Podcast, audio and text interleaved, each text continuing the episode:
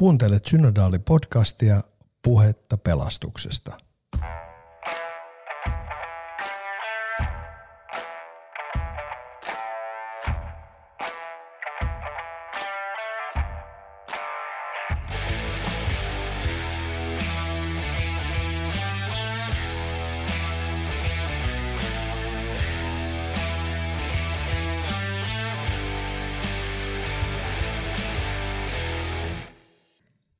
Tervetuloa Synodaali-podcastin pariin. Mä olen Laura Huovinen ja mulla on tänään vieraana Olli-Pekka Vainio, joka on kirjoittanut Synodaali-kirjaan 22 aiheesta pelastus ja kosmisen oikeudenmukaisuuden kaipuu. Käydään kohta vähän läpi sitä, miksi ja mitä se tarkoittaa. Mutta, mutta tota, Olli-Pekka, me tiedämme, että, että olet dogmatiikan yliopiston lehtorina ja ekumeniikan dosenttina Helsingin yliopistossa. Mikä muuta, muu on sellaista, joka on turvallista kertoa kollegoille? Joo, mä en tiedä mikä nyt on turvallista ja epäturvallista. Ää, jos nyt tarkoitus on vähän niin kuin esitellä itseään, niin joku tämmöinen ehkä harmiton asia on se, että pidän metsänhoidosta. No niin. Pidän puista. Oletko puun halaaja? Öö, no jos sanotaan, että moottorisahalla halaaminen niin kun lasketaan halaamiseksi, niin siinä tapauksessa kyllä. Ainakin se lasketaan metsänhoidolliseksi kyllä. toiminnaksi. Sillä keinoin lisätään myös hiilinielua. Te- tervetuloa tähän podcastiin. Tota, Synodaalikirjassa 22 on, on hurjan paljon mielenkiintoisia artikkeleja. Ja, ja sun artikkeli alkaa Apulannan biisillä Lokin päällä lokki. Siinä kritisoidaan toimijoita, jotka myy pelastusta ja ostaa sieluja tai ainakin sitoutumista. Se on aika semmoinen klassinen äh, punk- ja rock-kulttuurin aihe. Ysäriltä heti muistan They're Selling Jesus Again ja monta muuta. Äh, usein se liittyy vapauteen. Olli-Pekka Vainio, mitä sulle on vapaus? No nythän jos jotenkin niin kuin filosofisesti orientoituneelta ihmiseltä kysyy tämän tyyppisiä hyvin avoimia kysymyksiä, niin pitää varautua aika laveisiin vastauksiin.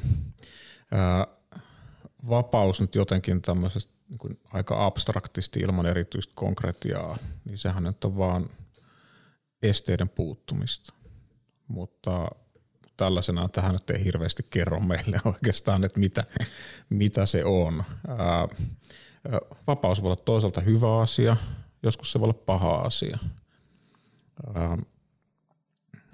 Joskus me tarvitaan vapautta, joskus me tarvitaan tai me hyödytään vapauden puutteesta tai sen niin kuin poisottamisesta. Ja vapautta voisi olla ehkä myös se, että joskus me niin kuin vapaaehtoisesti luovutetaan sitä omaa vapauttamme pois. Että sekin kuuluu niin vapauden piiriin. Ja tätähän tapahtuu vaikka silloin, kun me tehdään, vannotaan valoja tai tehdään lupauksia erilaisia sitoumuksia, niin silloin me niin kuin rajoitetaan sitä omaa, omaa vapautta ja silloin me yleensä koetaan aina, että se on niin kuin hyvä asia. Tämän podcastin kohderyhmä on todennäköisesti sanonut aika monta kertaa elämässään tahdon. Ja, ja tota, se, se, sekin on tietynlaista, mutta toisaalta siihen ehkä sisältyy jotain muuta vapautta. Sen tahdon sanan tuomaa vapautta. Vai miten näet? Joo, kyllä. Että jos aika monet kuuntelisivat todennäköisesti on vaikka tehnyt niin kuin käynyt läpi pappisvihkimyksen, niin siinähän luvataan aika monenlaisia asioita ja luvataan tehdä tiettyjä asioita ja olla tekemättä toisenlaisia asioita. Niin sehän on tämmöinen nyt jälleen hyvin niin kuin abstraktisti kaukaa katsottuna, niin tämähän on niin kuin vapautta rajoittava. Mutta silloin kun ihmiset tekee tällaisia lupauksia, vaikka silloin kun ne menee naimisiin tai antaa vaikka niin kuin partiovakuutuksen partiolaisena, niin silloin on aina hyvä niin kuin tietää, että mitä tässä on tullut luvattua. Koska sen jälkeen tietyt asiat ei enää ole niin kuin mahdollisia. Ne ei kuulu vapauden piiriin. Se on totta. Ja, ja aina ei voi tietää, mitä tulee luvanneeksi. Ja, ja, ja sen jälkeen ollaan sillä tiellä, jossa moni tämän podcastin kuuntelijakin tarpoo. No hei, sä oot kirjoittanut 20-sivuisen artikkelin, joka, joka tota, tuossa synodaalikirjassa ei kuulu niihin, joita kannattaa niin kuin väsyneenä duunin jälkeen nopeasti yrittää lukasta. ja, ja tota, joka on mun mielestä äärimmäisen mielenkiintoinen. Sä ensin tarkastelet kristillisen perustarinan draaman kaarta lankemuksesta, pelastuksesta, taivaasta. Tosin sä käytät siinä sanaa paratiisi ja, ja käsittelet myös sekulaareja näkemyksiä, joissa tämä tarina toistuu. Sitten toisaalta sä käsittelet myös sellaisia kristillisen teologian tulkintoja, jossa tästä perustarinasta seuraa jonkunnäköistä kosmista vääntöä. Aloitetaan tämmöisellä niin kuin lämmittelykysymyksellä. Mitä sä ajattelet, miksi ihminen yhä uudestaan kaipaa onnellista loppua? Niin, tämähän on jo, sanot jo antiikin kreikkalaiset huomasivat tämän, että ihminen tahtoo olla onnellinen. Ihminen tavoittelee tätä onnellisuutta. Mutta sitten se, että no minkä takia näin on, niin ehkä yksi tapa vastata tähän olisi se, että ihminen on otus, jolla on mielikuvitus. Ja mielikuvitushan on kyky käsitellä mahdollisia maailmoja. Eli sitä, että miten asiat voisivat olla toisin. No, meillä jokaisella on elämässä muutamia hetkiä, jolloin me ollaan koettu onnellisuutta. Niitä ei välttämättä ole hirveän montaa, mutta, mutta niitä on todennäköisesti ainakin jonkin verran. Sitten me mielikuvituksen avulla voidaan ajatella, että hei, että nyt jos tätä samaa saisi niin kuin lisää ja vähän isommalla lusikalla, niin, niin olisi paikka kiva. Ja, ja tällä tavalla me voidaan rakentaa sitten vaikka tämmöinen kuva paratiisista tai taivaasta tai tämmöisestä täydellisestä onnellisuuden tilasta, joka ei välttämättä siis se, että ää, et kun puhutaan sitten vaikka kristillisestä eskatologiasta ja niin kuin taivaskäsityksistä, että minkälainen taivas sitten on, niin, niin sehän on lopulta yllättävän niin kuin vaikeaa sitten niin kuin rakentaa semmoista kauhean niin kuin koherenttia kuvaa siitä, minkälaista se täydellinen onnellisuus nyt sitten olisi. Että olisiko se sitä, että saa syödä jätskiä niin paljon kuin, niin kuin jaksaa. Mutta aika monet ajattelevat, että eikö siihen kyllästy jossakin vaiheessa, että, että sitten se, niin kuin, se, että ei tarvii syödä jätskiä, niin olisiko se sitten myös niin kuin paratiisi. Mutta, mutta tämä niin kuin onnellisuuden tavoittelu ja tämä tämmöinen niin kuin, niin kuin ihmisen kaipuu siihen, niin se on, se on yhdistelmä näitä tämmöisiä meidän maailman tietynlaisia hyviä realiteetteja, jotka yhdistyy sitten meidän mielikuvitukseen. Joo, jotenkin ä- äkkiseltään voisi tuntua myös siltä, että et, et ihminen on semmoinen turvallisuushakuinen olento ja onnellinen loppu on paljon turvallisempi kuin, kuin auki jäävä, jotenkin dramaattinen tai, tai tota, ähm, jotenkin hämyiseksi tai negatiiviseksi jäävä loppu. Joo, siis kyllähän me elokuvissahan ja TV-sarjoissa me halutaan, että, että asiat päättyisi hyvin. Ja se on aina voimakas tehokeino, jos ää, niin kuin meidän rakastama sankari kuolee. Mä en voi tässä vaiheessa olla katsomatta sun hiimän paitaa, joka sulla on päällä. Se on justiin, me tarvitaan sankareita. Ja, ja, ja ihmisinä me myös luodaan sankareita ja sankaritarinoita yhä uudestaan. No hei, tota, sä analysoit siinä sun artikkelissa uskonnollisen kielen ja toimintatapojen suhdetta aika monisäikeisiin poliittisiin prosesseihin ja, ja sä muun muassa kirjoitat näin. Sekulaarin äärioikeiston ja äärivasemmiston pelastustarinat poikkeavat sisältönsä puolesta hieman toisistaan, mutta niiden perusrakenne ja toimintatapa on lähes identtinen. Oikeisto tähyää menneisyyden kulta-aikaan ja vasemmisto tulevaan paratiisiin. Oikeisto rajaa taistelevan seurakunnan jonkin paikallisen määreen pohjalta, kun vasemmisto tekee saman sosiaalisen statuksen pohjalta. Molemmat pönkittävät asemaansa kaunan ja uhriutumisen välineillä. Molempien diskursseissa seksuaalisuuteen liittyvät kysymykset ovat keskeisellä sijalla.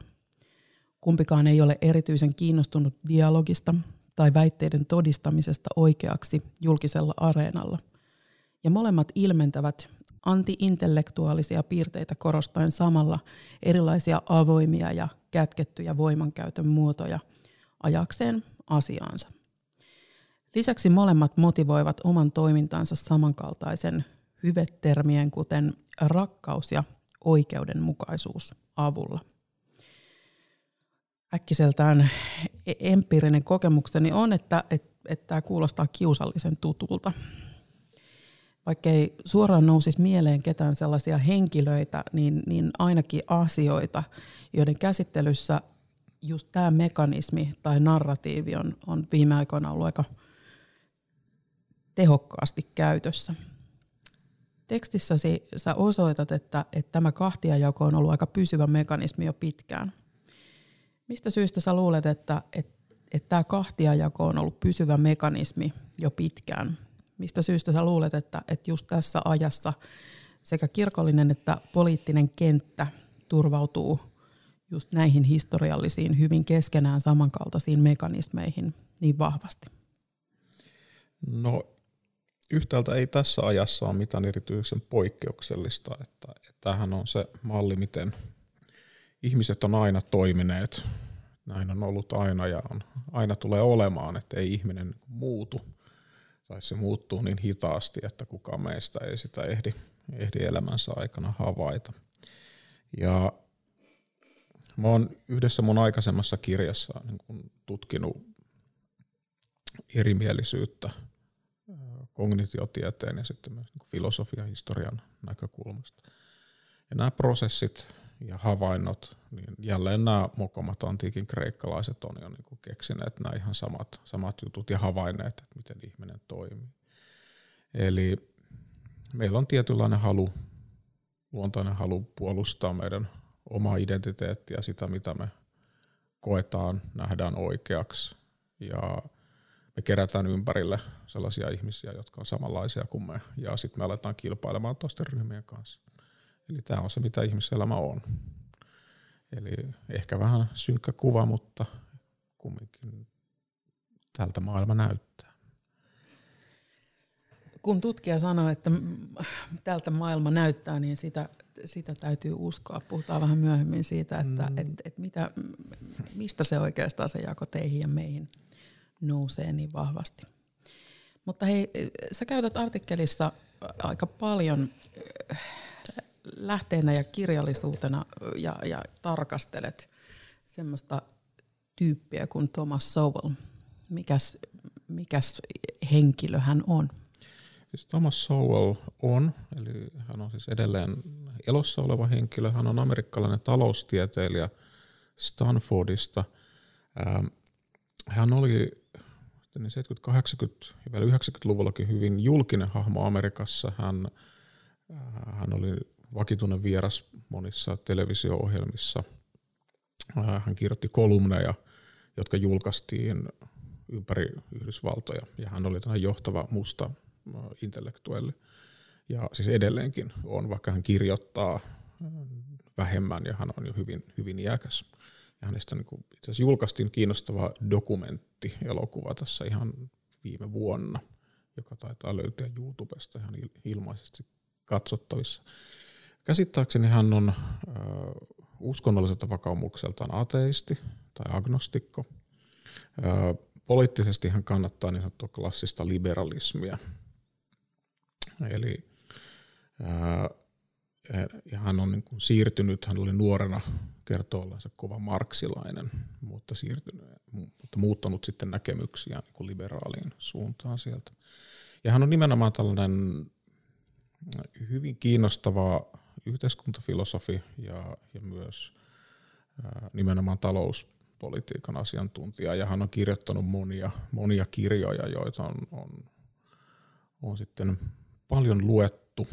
Ja ja tota, itsekin joitakin vuosia sitten, en enää muista mitä kautta häneen törmäsin, mutta, mutta hänellä oli useampia kirjoja, joissa hän sitten tarjoaa tämmöisen mielestäni aika kiinnostavan näkökulman siihen, miten ihmisyhteisöt toimii.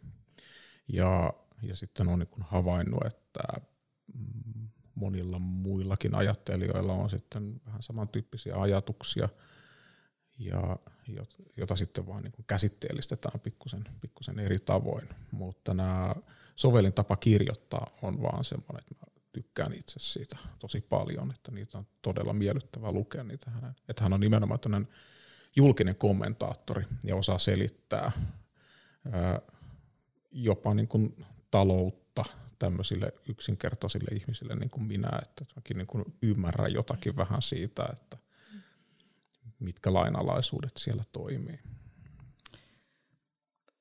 Varmaan hänen kauttaan tai hänessä on, on myös tähän artikkeliin päätynyt paljon semmoista vähemmistösysteemien tarkastelua, siis erilaisten, eri, erilaisten rakenteiden, jotka liittyy, liittyy vähemmistöön ja, ja kontekstuaalisuus tässä artikkelissa on myös kiinnostava. Mutta Thomas Sowellilla on siis tällainen kosmisen oikeudenmukaisuuden teoria, joka, joka pitää sisällään käsitteen the anointed, eli voidellut suomennoksesi mukaan. Ajatuksen siitä, että on, on niin kuin erityisellä tavalla valikoituneita ihmisiä tai tahoja, jotka on lähempänä oikeudenmukaisuutta tai jolla on oikeudenmukaisuuden edistämisessä jokin erityistehtävä ja jokin käsitys sen ideasta, siis niin kuin enemmän kuin muilla. Strategisesti tämä, tämä malli on ilmeisen kapea ja, ja sivuuttaa monta tämmöistä kosmisen kaauksen tasoa, mutta, mutta siihen vaikuttaa sisältyvä myös ihmisyydelle ominainen tarve voida hallita ympäröivää maailmaa, oikeudenmukaisuutta ja jopa totuutta. Ja mieluiten toteuttaa tietysti tarvettaa vähän niin kuin sanoit omassa jengissä. Miksi luulet, että jako teihin ja meihin kulkee niin syvällä näissä pelastustarinoissa – vaikkei se usein ole itse asiassa se ratkaisu, sen tarinan ratkaisu tai sen, tai sen pelastuksen ratkaisu itsessään. Joo, tämä siis jako teihin ja meihin, tai niin kuin sitten tuolla moraalipsykologian puolella sanotaan tämä jaottelu sisä- ja ulkoryhmiin. Ää, niin se on, on evoluution kannalta välttämätön rakenteellinen – tekijä, joka mahdollistaa tämän kilpailun. Ja kilpailuhan on keino, millä, millä tavalla, se on tämmöinen niin kuin, vähän niin kuin hakukone, jolla huonot ideat niin kuin optimaalisessa maailmassa sitten niin kuin tulee hylätyiksi ja parhaat ideat tulee valituiksi. Tai jos ajatellaan ihan sitten raakaa evoluutiota, niin sitten heikot yksilöt häviää ja sitten vahvat yksilöt jää jäljellä. Tai metsänhoitoa. Niin, eli sieltä kun metsää hoidetaan, niin sieltä poistetaan semmoiset puut, jotka, josta näkee sen, että ne ei ole elinkelpoisia ja ne haittaa sitä niin kuin muun metsän kasvua. Ja kun ne on poistettu pois, niin se metsä kasvaa nopeammin ja sitten ää, myös sitoo hiiltä nopeammin. Eli, eli siellä pitää sitten metsänhoitajan olla niin kuin tarkkana, että mitä sieltä otetaan pois ja mitä sieltä jätetään, että sitä evolutiivista prosessia saadaan niin kuin nopeutettua. Mutta, mutta kun tämä siirretään ihmisten maailmaan, niin tähän muuttuu heti aika karuksi. Eli, eli silloin tämä käytännössä sama mekanismi tarkoittaa sitä, että me suljetaan joitakin tähän sisäryhmään ja sitten me suljetaan joitakin pois. Ja nyt se, että no, jos tämä niin kuin yleisen evoluution näkökulmasta on niin kuin hyvä juttu, että näin pitääkin tapahtua. Niin ihmisen, ihmisten kulttuurissa niin meillä heti herää moraalisia kysymyksiä tästä, että onko tämä nyt oikein vai ei. Mutta sitten tähän liittyy tämmöinen kiusallinen tekijä, että no, tämä jako sisä- ja ulkoryhmiin meihin ja muihin, niin tähän on samalla jako myös hyviksi ja pahiksi. Ja jokainen meistä aina ajattelee, että mä oon se hyvissä ja ne toiset on niitä pahiksi. Tämä on siis aina. Siis, niin huolimatta siitä, että mihin ryhmään itse joo, joo, siis mä just tapasin yhden kollegan, joka tuossa kertoi lukeneensa jonkun natsijohtajan elämän kertaa sieltä niin kuin jo ennen, ennen kuin sitten Nürnbergissä sitten niin kuin nakki napsahti, niin hän siinä niin muisteli nuoruuttaan ja sanoi, että hän oli tällainen nuori idealisti, joka halusi tehdä maailmasta paremman paikan. Hän halusi vaan muuttaa asioita niin kuin mukavampaan suuntaan. Ja olikohan hän nyt sitten Göring vai Hess vai kuka näistä isoista jampoista. Mutta hän oli niin kuin hyvällä asialla tota, kaikkien kivojen juttujen puolesta ja kaikkia pahoja asioita vastaan. Ja, ja tämä niin kuin toistuu aina. Siis tämä on, se on aina tylsää ottaa niin kuin natsit esimerkiksi. Me voidaan ottaa joku kommunisti ajattelija ihan samalla tavalla. Ja, ja silloin aina se, että, että, että mulla on tosi hyvät, kivat jutut tässä mielessä ja olisipa tosi siistiä, jos kaikki muutkin ajattelisi just näin. No, mitä tästä sitten seuraa, niin ei yleensä kauhean kauniita juttuja. Ja, ja tulokset on yleensä luettavissa sitten jälkikäteen. Joo, tietenkin ei nyt, ei nyt haluta nihkeillä, että ei, ei, ei kaikki pyrkimykset tehdä hyviä asioita ei johda Gulagiin tai, tai Auschwitziin, mm. mutta, mutta samaan aikaan niin kuin Gulagiin tai Auschwitziin ei päästä, siis jos nyt joku haluaisi sinne erityisemmin päästä, niin sinne ei päästä ilman tätä samaa impulssia, että mä olen hyvän puolella. Eli ei, ei kukaan natsijohtaja tai kommunisti ajatellut, että vitsi kun mä, mä oon tosi paha ja mä haluan tehdä tosi pahoja juttuja.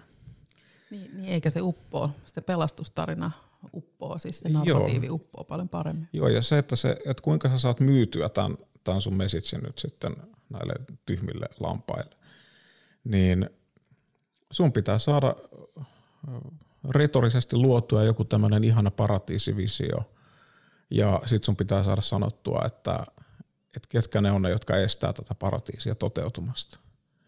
Ja tästähän oli siis tämmöinen aivan mahtava, mahtava kirja kuin The True Believer, joka kirjoitti tällainen erittäin mielenkiintoinen henkilö kuin Erik Hoffer heti tuossa toisen maailmansodan jälkeen. Ja mä oon kirjoittanut kirja-arvostelun tai tämmöisen analyysin tästä kirjasta tuonne arjopaki.fi-sivulle – Ää, nyt en muista mikä se otsikko on, mutta jos sinne hakee Erik Hoffer, niin se löytyy kyllä siitä. Se on viime itsenäisyyspäivän aikoihin mm, julkaistu siellä.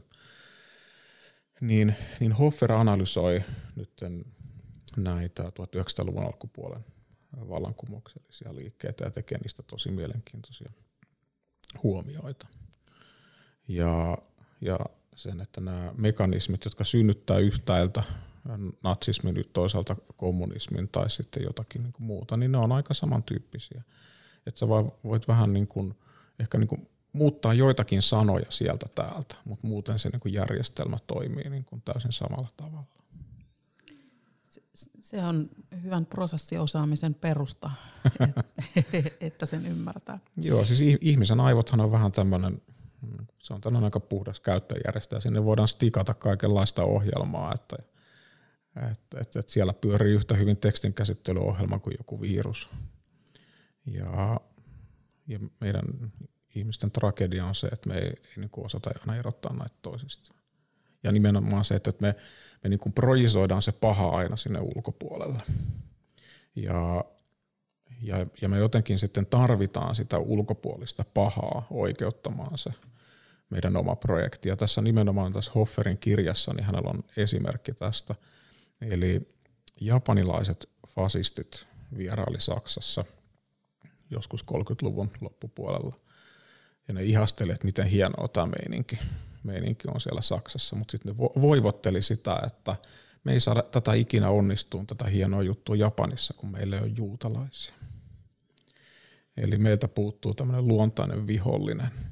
Ja ilman sitä luontaista vihollista, niin tämä ei niin kuin toimi tämä juttu. Me ei saada niin kuin joukkoja tämän taakse. No kyllähän ne sai sen projektin sitten niin kuin liikkeelle, mutta se nyt ei ollut kauhean sitten pitkäkestoinen sitten kumminkaan. Systeemien piti ensin syöttää prosessin osa, merkittävä sellainen. Hmm. Aika hurjaa. No, no hei, Thomas Sowell siinä, siinä tota, tai, tai ajattelussaan vastaa tämmöisiin voideltujen The Anointed ongelmalliseen malliin traagisella visiolla, joka, joka vähän lähestyy tätä, tätä pahan tematiikkaa ja kysymystä siitä, että, että missä se kulkee. Jos, jos mä ymmärsin oikein tätä sun artikkelia, niin, niin, tota, niin tämä traagisen vision porukka on sellainen malli, joka, joka kokee maailman aika kompleksiseksi systeemiksi, josta ei oikeastaan koskaan voikaan tulla valmista – jossa ihmisten välisen vuorovaikutuksen kautta voidaan tavoitella jotain hyvää systeemiin, mutta joka aina edellyttää sen vuorovaikutuksen vapautta, joka puolestaan tuo mukanaan ihmisen valinnan siitä, että käyttääkö hän sitä vapauttaan hyvään vai pahaan kumman edistämiseen.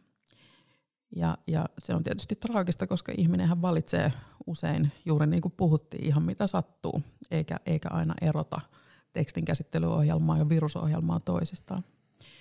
Jotenkin vanhana körttirippikoulun käyjänä, niin tämä kuulostaa paljon samastuttavammalta, vaikka ehkä vielä ihan ostettavalta ansi. Tota, mitä olet OP mieltä, onko tämmöinen traaginen maailmankuva, jossa joka tapauksessa vallitsee jonkunnäköinen kaos ja, ja kaikenlaista hyvää saattaa silloin tällöin pilkahdella, jos vuorovaikutus ja yhteinen työ etenee. Onko se, onko semmoinen maailmankuva liian toivoton ja sotkunen? Vai onko tämä joku taloushistorioitsijan oppi jonkunlaisesta niin kuin yleisestä pappeudesta vastauksena näille voidelluille, jossa, jossa jokaisella tulee olemaan, olla semmoinen samanlainen niin kuin korostuneen alistunut suhde siihen oikeudenmukaisuuteen? No, tuo on aika hyvä, hyvä pointti tuosta yleisestä pappeudesta, koska, koska tässä niin kuin valittujen visiossahan se, se on nimenomaan, no siihen liittyy tämmöisiä niin kuin tietynlaisia paradokseja, eli, eli se väittää olevansa tämmöinen niin kuin oikeudenmukaisuuden ja tasa-arvon kannalla, mutta se toimijaksen se edellyttää hyvin vahvoja hierarkisia rakenteita, ja, ja, jota johtaa sitten nimenomaan nämä valitut ja voidellut henkilöt.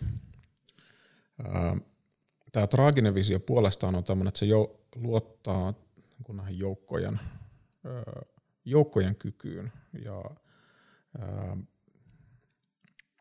tähän niin kuin massojen voimaan niin kuin löytää ne parhaat, parhaat ratkaisut ilman, että niitä sanellaan sitten niin kuin ylhäältä alas, että tämä traaginen malli on tämmöinen niin kuin alhaalta ylös nousevan niin kuin sosiaalisen toiminnan malli. No onko se, onko se toivoton? Niin nyt tämä traagenemallihan perustuu siihen, että, että okei, että maailma on hyvin niin kuin monimutkainen, se on kompleksinen, se on tietysti mielessä kaoottinen, mutta mut se perusidea on se, että kaikki valinnat on tämmöisiä trade-offeja. Eli, eli jos mä valitsen jotakin täältä maailmasta tavoitella jotakin, niin silloin mä valitsen, että mä en tavoittele jotakin toista. Jos mä teen jonkinlaisen muutoksen, joka korjaa jonkin huonon asian hyväksi, niin silloin se todennäköisesti luo jonkin uuden huonon asian.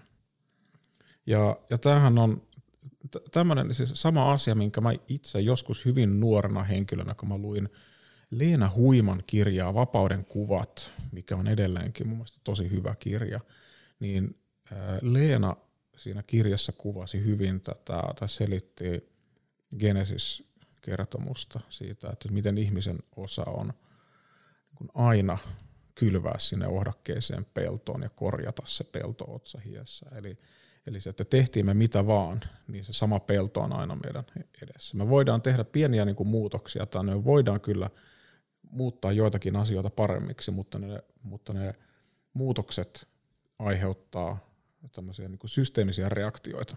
Eli jos me ajatellaan, että, että miten hieno ja kiva meidän länsimainen yhteiskunta nyt on, että meillä on, on sähköä ja, ja, ja autot ja juoksevaa vettä. No, tämä on selvästi niin kuin hieno juttu. Eli monet meistä mieluummin elää tässä ajassa, kun sanotaan vaikka 900-luvulla. Ö, mutta se hinta, se trade-off, mikä me maksetaan tästä, on sitten ekokatastrofi.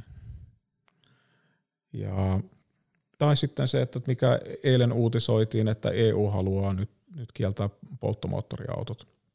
No, ihan hyvä juttu. Fossiilisesta polttoaineesta pitää pyrkiä eroon, mutta se hinta, mikä me maksetaan siinä, on, on suurempi riippuvuus diktatuurista, eli Kiinasta. Eli, ja joka tuottaa orjatyövoimalla näitä akkuja näihin sähköautoihin. Niin niin tämä on se, minkälainen meillä maailma on. Onko tämä niinku toivoton kuva? Mm, no, tietyssä mielessä on, mutta ainoastaan vain sen takia, että maailma on tällainen. Eli, eli tämä niinku traaginen malli niin kuin pyrkii kuvaamaan todellisuuden niin tarkasti sellaisena kuin se todellisuus on, ei sellaisena kuin se voisi olla, mikä nimenomaan antaa niin kuin voideltuja kuvia. Ja, ja se traaginen maali lähtee liikkeelle niistä niin kuin konkreettisista realiteeteista. Että, että nämä ovat ne lainalaisuudet, jonka, jotka meidän täytyy ottaa huomioon. Ja näiden ehdoilla meidän on toimittava. Eli nämä, nämä kortit on ne, mitkä meillä on jaettu, ja näillä meidän on pakko pelata. Et me ei voida ikään kuin, niin kuin suflata sitä korttipakkaa sillä tavalla, että me vedetäänkin nyt niitä ässiä hihasta. Ja joka ikään nyt tässä niin kuin sovellin kritiikissä olisi sitten tämmöinen niin kuin voimakkaan idealistinen malli, missä ei enää sitten enää katsotakaan sitä maailmaa sellaisena kuin se on, vaan sitten jonkinlaisten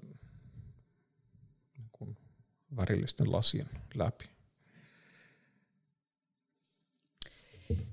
Tässä kun sua kuuntelee, niin nousee hirveästi ajatuksia siitä, että et, et mistä kirkossa muutenkin tällä hetkellä puhutaan, se, että lähteekö muutos johdosta vai lähteekö se, se ruohonjuuritasolta ja minkälaisia priorisointeja tehdään, mitä kärkihankkeita ruvetaan rahoittamaan ynnä, ynnä muuta sellaista. Sä nostit tuossa jälleen systeemin kiinnostavalla tavalla esille. Mennään kohta siihen, mutta, mutta, mutta jatketaan vielä vähän tästä kosmisen oikeudenmukaisuuden ideologiasta. Kirjoitat, että, että se pulpahtelee ihmiskunnassa esille tasaisin väliajoin. Ja, ja siihen ikään kuin tarttuu helposti hengellinen retoriikka, siis kieli. Ää, vaikka siinä käytetään tämmöistä hengellistä retoriikkaa tai sitä on helppo kuvailla hengellisen retoriikan kautta, niin se ei sinänsä edellytä minkäänlaista uskonnollista impulssia. Mistä kosmisen oikeudenmukaisuuden kaipuu sun mielestä nousee? Onko tämmöinen ihmisen luontainen taipumus idealismiin ää, vaan ihmisen kokemus ja, ja tunneperäistä kiukuttelua, ja, ja, joka joskus vaan onnistuu järjestäytymään näkyväksi. Olla, ollaanko me sellaisia, että me halutaan itsellemme onnellisia loppuja ja, ja itselle, itsellemme hyviä tarinoita ja, ja sankareita, ja sitten kun se ei ihan onnistu, niin me, me kiukutellaan, ja sitten kun me ollaan aikuisia, niin me, me käytetään erilaisia rakenteita ja, ja instituutioita sen kiukuttelun välineenä.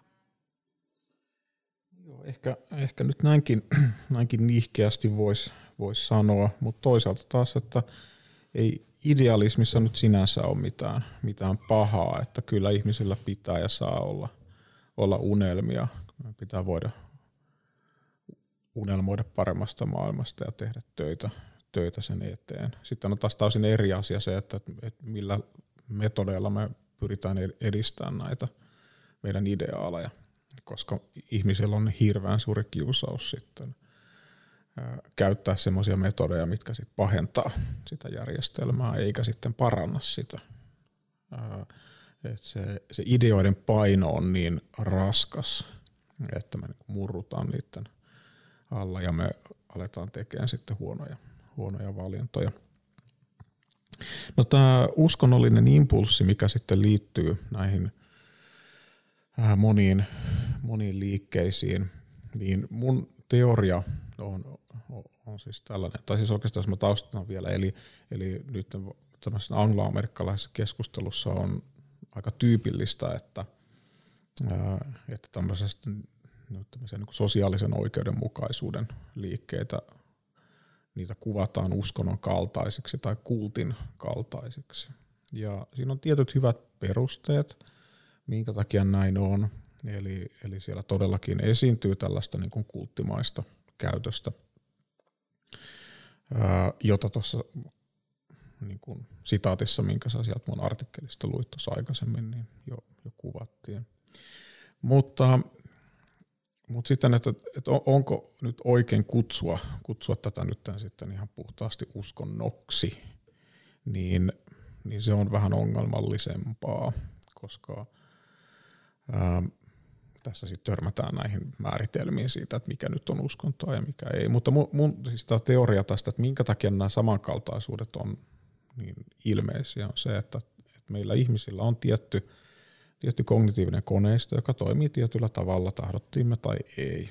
Ja jossakin kontekstissa se synnyttää ää, niin kuin ihan selkeästi uskonnollista käyttäytymistä jossakin kontekstissa synnyttää käyttäytymistä, joka on nyt ikään kuin tunnustuksellisesti sekulaaria, mutta metodisesti se toimii sillä täysin samalla järjestelmällä, jossa sitten niin kuin, tota, tämmöinen toinen musta amerikkalainen intellektuelli, jota siteraan siinä artikkelissa, John McWhorter, niin kutsuu nimellä shitty religion, eli tämmöinen kehno uskonto. Eli, eli se ottaa nämä uskonnon kaikki huonot puolet. Ää, ja on oikeastaan tämmöisen niin äärimmäisen dogmaattisen fundamentalismin muodot. Ja, ja alkaa niillä keinoin ajamaan sitten jotakin sekulaaria ideologiaa.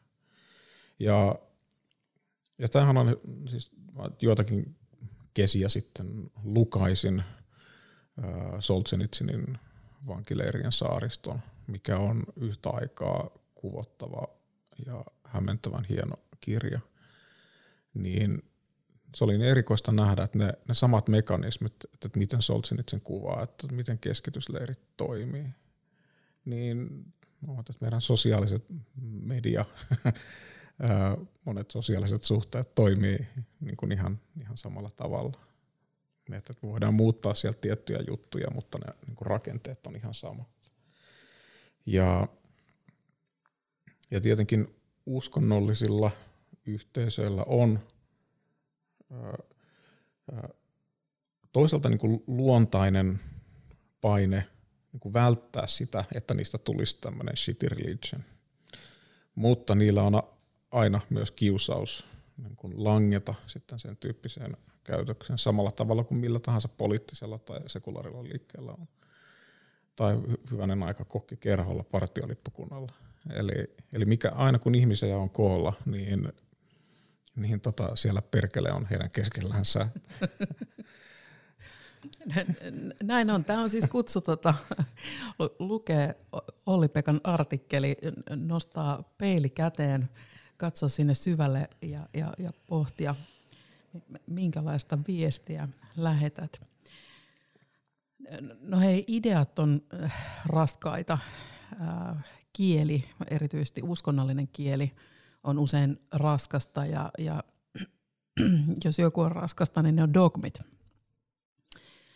Tässä sun kirjoituksessa sä liität yhteen ihmisen halun kaikenlaiseen rakenteelliseen muutokseen ja taipumuksen tuottaa erilaisia dogmeja. Kirkosta dogmeihin kiinnittyminen on ollut usein aika tämmöistä niin kuin ulos sulkevaa, rajaavaa, säilyttävää. E, e, e, ehkä niin kuin magisterium on niin kuin vielä astetta säilyttävämpi kuin meillä moni instanssi, mutta, mutta, mutta jos kuitenkin ajatus tässä on se, että et, et ihmiset rakentaa dogmeja myös siksi, että et, et asioita on uudistettava, muutosta on saatava eteenpäin, niin mikä sun mielestä on säilyttävän ja uudistavan dogmin ero? Onko niissä käyttöjärjestelmä eroa? No siis ihmisyhteisöthän ei voi olla olemassa jo ilman jonkinlaisia dogmeja. Ja kaikilla yhteisöillä on dogmeja. Ja dogmin idea on nimenomaan se, että se rajaa tietyt asiat sisään, niin se rajaa jotkut ulos. Ja tässä ei ole mitään kummallista. Että jos sä haluat pelata jalkapalloa, niin sulla on tietyt dogmit, miten sä pelaat sitä. Mutta jos sä yrität pelata jalkapalloa lentopallon säännöillä, niin sitten ihmiset on, että mitä ihmettä sä oikein teet. Ää, ja, ja nämä niin kirkolliset dogmit puolestaan, siis nyt jos halutaan tehdä tämmöinen niin kuin jaottelu vaikka dogmien ja oppien tai opetuksen välillä, niin dogmejahan itse asiassa on melko vähän. Eli dogmit on tällaisia, jotka on niin kirkolliskokouksen määrin niin kuin lukkoon lyömiä juttuja tai jotka löytyy vaikka sanotaan apostolista uskon tunnustuksesta. Tai vaikka niin kuin Robert Jensonin ajatus, joka on merkittävä niin luterilainen dogma. Ja nämä dogmit on tietysti mielessä nyt niin kuin, ne on muuttumattomia, mutta niiden idea on se, että ne on tällaisia vähän samanlaisia, kun sanotaan, että ne, ne rajaa tietynlaisen pelikentän. Eli jos sä pelaat jalkapalloa, niin siellä on tietyt rajat. Mutta sä voit sen pelikentän sisällä, sä voit tehdä, sä voit juosta sinne ja juosta tänne ja, Ja, ja sä voit tehdä niin kuin hirveän monta asiaa sen sisällä. Mutta, mutta sä et voi niin kuin mennä sen niin kuin rajan yli. Ja joku kristologinen dogmi vaikka on se, että no, se sanoo, että no, Kristus on yhtä aikaa Jumala ja ihminen. No sitten joku pätevä dogmaatikko voi esittää kymmenen teoriaa siitä, kuinka tämä on niin mahdollista, tai miten, miten tämä voidaan niin selittää ilman, että me päädytään jonkinlaiseen loogiseen ristiriitaan. Ja voidaan sanoa, että okei, että nämä kaikki kymmenen teoriaa on niin kuin mahdollisia teorioita. Me nyt ehkä tiedetä, mikä niistä on sitten loppujen lopuksi tosi, mutta, mutta kaikki täyttää sen dogmin idean. Eli se dogmikin antaa tietynlaisen vapauden sitten pelata sen, sen sisällä. No sitten dogmajan dogmeihin liittyy nämä opit ja opetukset, jotka on sitten niin kuin alttiimpia muutokselle. Ja, ja niitä ei tyypillisesti, niillä ei ole tämmöistä konsiliaarista statusta. Ja, ja varsinkin niin kuin katolisen kirkon puolella on niin kuin ajatus tämmöisestä niin kuin, niin kuin dogmien ja oppien orgaanisesta toisensa liittymisestä. Eli, eli asiat voi kehittyä, mutta ainoastaan orgaanisessa suhteessa siihen kokonaisuuteen. Eli semmoinen kehitys, joka niin kuin asettaa sen järjestelmän koherenssin jonkinlaiseen kuvaaraan, niin on silloin ei-orgaanista kehitystä. Ja silloin voidaan tietää, että okei, että nyt tässä mennään jotenkin pieleen. Mutta jos se pystytään kytkemään siihen kokonaisuuteen, niin voidaan ajatella, että no ehkä tämä on ihan niin kuin mahdollinen, mahdollinen kehitys. Tämä olisi niin kuin yksi tapa ajatella tuota. Kiitos. Herää paljon kysymyksiä siitä, että, että pelataanko me kaikki samaa peliä ja, ja kun, kun opetamme, niin pysytäänkö dogmeissa vai, vai tota, kehitämmekö omaamme siihen päälle. Terveisiä kaikille rippikoulukesää viettäneille. No hei, sä, sä jatkat vielä käsiteanalyysillä ja, ja käyt aika yksityiskohtaisestikin läpi sitä draaman kaarta ja, ja tämmöisen pelastusnarratiivin perus, perusajatuksia – ää, perisynti, sovitus ja valinta, paratiisi ja paradoksaalisuus on kaikki sellaisia, joita sä, sä käsittelet. Kiinnostavalla tavalla käsittelet myös perisyntiopin osassa systeemistä rasismia. Nyt sä oot jo vähän kertonut, kertonut siitä, että keiden ajatuksia olet, olet pohtinut taustalla, mutta miltä susta tutkijana näyttää, jos katsot tätä kontekstia, jossa me nyt tätä podcastia tehdään. Onko meillä kirkossa paljon sellaista historiallista anteeksi pyydettävää, jota me emme tunnista? Ensinnäkin, jos mä ajattelen näin, että yhteisöjen ei pitäisi esittää anteeksi pyyntöä. Eli on olemassa tiettyjä poikkeuksia, mutta anteeksi pyyntö on tämmöinen akti, joka toteutuu rikkojan ja rikotun välillä, ja se saattaa voimaan tai palauttaa sen rikkoutuneen yhteyden. No, mä en voi pyytää anteeksi toisen ihmisen puolesta. Ihan samalla tavalla kuin mä en voi antaa anteeksi jonkun toisen ihmisen puolesta. Ja tämän takia tämmöiset niin kuin yhteisölliset tai institutionaaliset anteeksi pyynnöt ja anteeksi annot on mun mielestä aika ongelmallisia. Ää, ää, kun mä sanon, on olemassa niin kuin poikkeuksia – jos, ja, ja me tiedetään, että, että kirkot on tehneet tällaisia julkisia anteeksipyyntöakteja, mutta, mutta niissä käytetään tätä anteeksipyyntökieltä vähän niin kuin analogisella tavalla. että siinä ei niin kuin ihan tarkoiteta sitä, mitä siinä niin kuin sanotaan. Tämä on mun mielestä pikkusen, pikkusen epäilyttävää. Ja, ja tästä on olemassa, niin kuin hyvin arvata, niin laaja keskustelu näistä niin kuin kollektiivisista anteeksipyynnöistä ja anteeksiannoista, että mitä niissä oikeastaan tapahtuu. Kun jos me palautetaan tämä sama ongelma tosiaan niin kuin yksilöiden tasolla, niin ei, ei me, me ei hyväksytä tämmöistä niin kuin sijaisuusajatusta ää, niin kuin yksilöiden välillä, niin miksi me, miksi, hyvä, miksi me hyväksyttäisiin se yhteisöiden tasolla? No, jos on olemassa tämmöisiä hyvin selväpiirteisiä yhteisöjä, joihin liittyminen on vapaaehtoista, niin, niin silloin ehkä voi tulla kysymykseen ajatus siitä, että mä jollakin tavalla osallistun tämän yhteisön aikaansaamaan syyllisyyteen, silloin jos mä olen niin vapaaehtoisesti sen jäsen. Mutta on niin hyvin epäselvää, että, että minkälainen niin moraalinen velvoite mulle siitä, siitä lankeaa. Öö, nyt tämä ei niin luonnollistakaan, tämä ei tarkoita sitä, etteikö ole, voisi olla olemassa tai etteikö ole oikeasti olemassa systeemisiä syntejä tai institutionaalisia syntejä.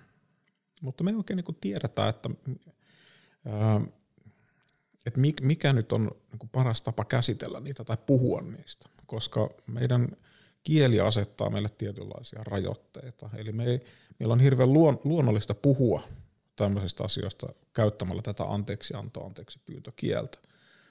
Mutta se ei oikein sitten niin lopulta tunnu soveltuvan siihen. Ja se on vähän semmoinen, että me, me vähän niin kuin esitetään tämmöisiä julkisia anteeksi pyyntöjä, kun me ei oikein tiedetä, mitä muutakaan me voitaisiin tehdä. Ja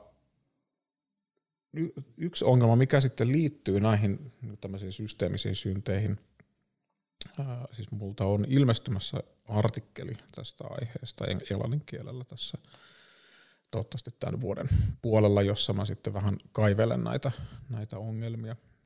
Mutta mi, siis yksi lisäongelma, mikä näihin liittyy, on se, että jos me mennään oikein syvälle, niin tämä syyllisyys jakautuu niin totaalisesti, että me ollaan kaikki sitten jossakin mielessä rikkojia ja me ollaan jollakin tavalla hyötyjiä. Myös ne rikotut on jollakin tavalla hyötyjiä niistä rikoksista. Ja tämä on aika omituinen tilanne, mikä johtaa nimenomaan tämmöiseen aporiaan sitten, että me ei oikein tiedetä, että mitä tässä nyt sitten pitäisi, pitäisi tehdä. Eli aletaanko me, siirretäänkö me vastuuta niille, niille yksilöille, että meidän pitää olla tarkempia siinä, mitä me tehdään, pyritäänkö muuttamaan järjestelmiä, todennäköisesti molempia pitää tehdä, mutta halutaanko me pukea tämä kaikki toiminta nyt tämmöisen anteeksi pyyntöjen, anteeksi antojen kielellä, niin mun mielestä se on todennäköisesti virhe, koska se niin kuin harhauttaa meitä näkemästä sitä, että mitä tässä oikeastaan tapahtuu. Ja sitten kun tässä me ollaan niin nihkeelty nyt aika paljon tässä meidän, meidän podcastissa, niin nihkeellään vielä lisää. Eli, eli se tässä niin kuin meidän toimijuus katoaa silloin, kun meistä tulee toivottomia. Eli jos me nähdään tämä maailma todellakin sitten siinä karmeudessaan kuin mitä se on, niin meillä tulee sanoa, että me ei voida tehdä tälle yhtään mitään. Ja sitten me ei myöskään tehdä sille yhtään mitään. Eli tämä on niinku vaara tämmöisessä niinku systeemisessä syntipuheessa. Eli jos me otetaan se oikeasti vakavasti, jos me tulkitaan se väärin, ää, vähän silotellaan sitä ja tehdään siitä semmoinen niinku kiva, kiva kesäinen versio, niin sitten sit me, niinku, me petetään itteemme. Me ei silloin nähdä sitä niinku vakavuutta, mikä siihen liittyy ja sitten me päädytään tekemään todennäköisesti jotakin tyhmää. Heti äkkiseltään tulee mieleen sellaiset erilaiset niin kolonialistiset ää, analogiat ja, ja, ja vaikka saamelaisuus. Mä, mä, tota, mä tunnen aika paljon ihmisiä, jotka, jotka on kansallisuudeltaan suomalaisia, mutta ei voi väittää tietävänsä saamelaiskulttuurista kovin paljon – ja, ja, ja jotka ei lähtisi ehkä korjaamaan tätä asiaa niin, että, että pakkoruotsin lisäksi meillä olisi pakko saamikouluissa haluaisivat pyytää anteeksi tavalla tai toisella ja kokevat, kokevat sellaista niin kollektiivista häpeää siitä, että, että, että millä tavalla vähemmistöjä meidän omassa kulttuurissa on, on käsitelty ja kohdeltu ja kohdellaan edelleen. Mutta mut se, mitä sille pitäisi osata tehdä, niin, niin sen ratkaiseminen onkin sitten – ja ihan toinen kysymys. Jätetään ja, se seuraavaan podcastiin. Ja, jätetään se seuraavaan, joo.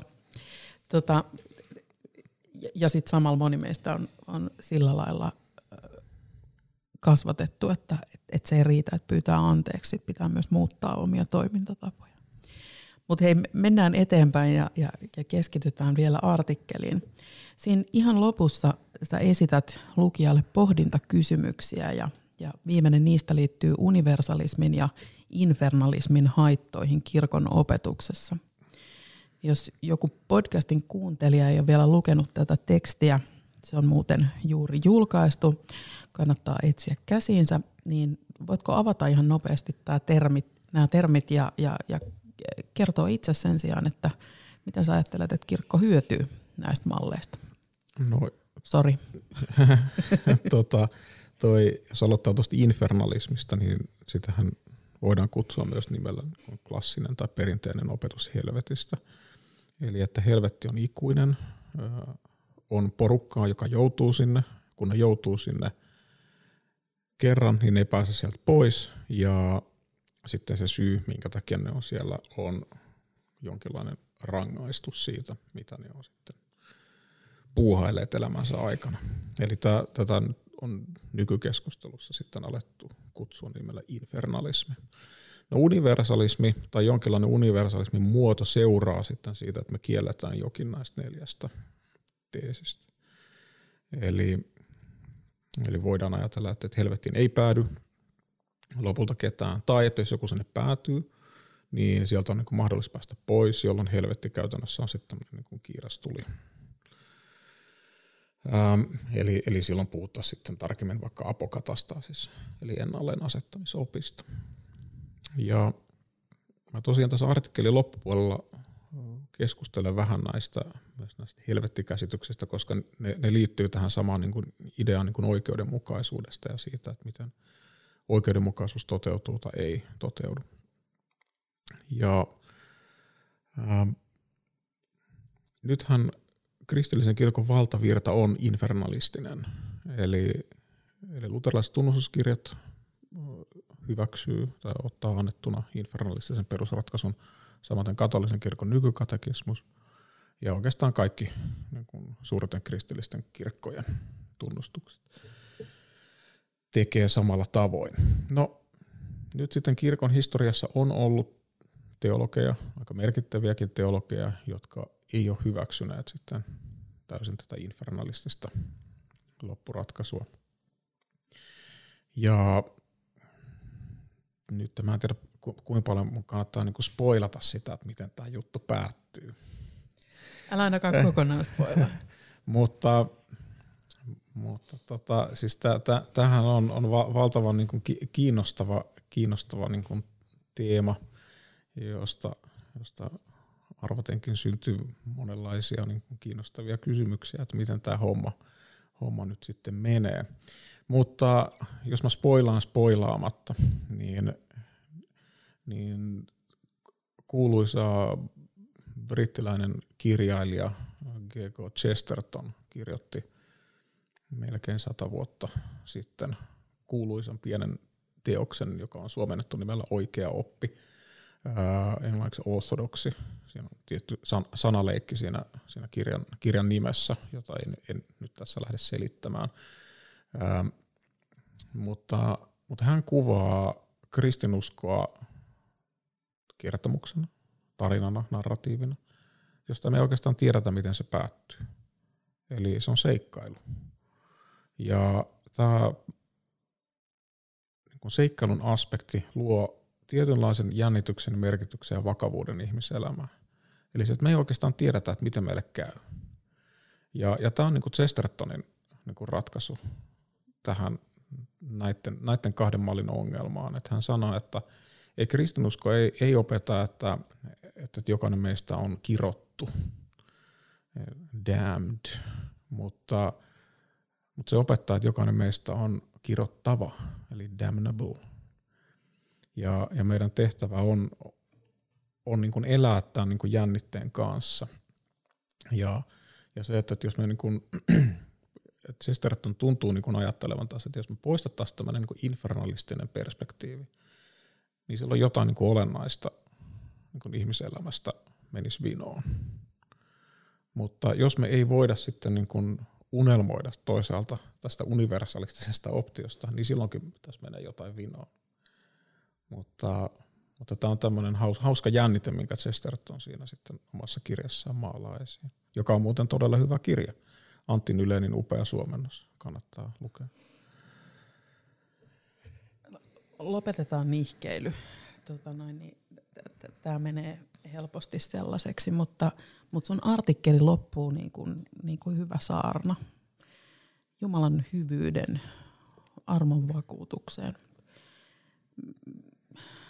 Mennään nyt, lähdetään piirtämään sitä semmoista niin kuin universalistista hyvää. Maalaa vähän. Mitä luulet, että millainen maailma olisi, jos ihmiset keskittyisi Jumalaan enemmän kuin itsensä tai kanssakristittyyn tai, tai niin kuin ylipäänsä ihmisen kyttäämiseen? Kyttäisi enemmän Jumalaa kuin ihmistä? No, mä en ehkä halua lopettaa tätä nihkeilyä, nihkeilyä vielä kumminkaan, koska se on niin... O, niin ole niin hyvä, hauska. ota vaan. Tota, koska jos nyt katsotaan, mikä on niin kristillinen eskatologia, kristillinen käsitys maailmasta, niin sehän on tämmöinen, että paha voittaa. Eli jos me luetaan ilmestyskirjaa tai Jeesuksen kuvauksia, niin tähän menee niin kuin aika huonosti tämä homma niin kuin tässä ajassa. Jotain hyvää mahdollisesti seuraa sitten tämän ajan jälkeen. Mutta tässä maailmassa, siis tämähän on myös vanhan testamentin salmien jatkuva teema, että minkä takia Jumalat on menesty. Ja jos me katsotaan nyt vaikka tämän päivän uutisia, että mitä, mitä nyt vaikka Ukrainaan kuuluu, mitä kuuluu niihin moniin maihin, missä eletään yhtä helvetillisessä tilanteessa, mutta mistä meille ei vaan niin kuin uutiset kerro, koska meille ei niin kuin riitä kyyneliä niin, kuin niin, niin moneen, moneen maahan kerralla. Niin, niin tämä maailmahan on aika kauhea paikka. Ää, olisiko tämä hyvä, hy, hyvä kohta lopettaa saarna? Ehkä ei. Niin. Ää, tota, siis mä voin se, ottaa myös toisen kysymyksen, josta kysyy jotain tosi to. Tota, Mutta mut, jos mä vielä, va, siis se, että, että, että jos ihmiset niinku miettis, miet, miettis niinku Jumalaa enemmän, niin no, ehkä niillä olisi niinku vähemmän aikaa tehdä niinku muuta ilkeyttä, niin, niin siinä mielessä maailma voisi olla hitusen niinku paljon pa- parempi. Mutta mutta taas tämä kokonaissysteemi ei ehkä ihan hirveästi siitä niin kuin muuttuisi. Mutta tämähän nyt on, mä nyt vähän provosoiden palaan tähän niin kuin traagiseen visioon siitä, että, että minkälainen maailma on, mitä me voidaan odottaa tältä maailmalta. Ja, ja tota, ehkä on niin kuin hyvä olla niin kuin realisti ja, ja, niin kuin, ja tota, vähän tämmöinen niin kuin stoalainen siinä, että minkälainen maailma on. Se, että minkälaisen aspektin sitten sitten kirkko tuo tähän maailmaan sellaisena kuin se havaitaan, niin se on sitten tämä niin kuin kirkon hengellisen niin kuin tehtävän toteuttamista, tiettyä spiritualiteettia. Miten sitten tämmöisenkin maailman keskellä olla niin kuin lankeamatta toivottomuuteen, niin tämähän on se, mitä sitten niin kuin hyvä saarnaaja pystyy tekemään. Ää, kuinka, onko meillä hyviä saarnaajia? E- ehkä tämä, tämän vuotinen synodaali kokous niin kuin nostaa tämän ihan niin uudelle levelille. Jäädään odottamaan siis synodaali Jumalan palveluksen saarnaa. Hei, tota, Kiitos Olli-Pekka kovasti tämän äärimmäisen positiivisen podcastin tarjoili teille Helsingin hiippakunta ja, ja se, siitä tuli nyt tekijöidensä näköinen. Tota, nähdään teidät kaikki synodaaleilla. Hankkikaa kirja ja, ja tota, lukekaa jossain muualla kuin, kuin tota, ratikassa, joka on täynnä kanssa ihmisiä. Keskittykää silloin heihin, mutta, mutta muistakaa keskittyä myös vähän Jumalaan.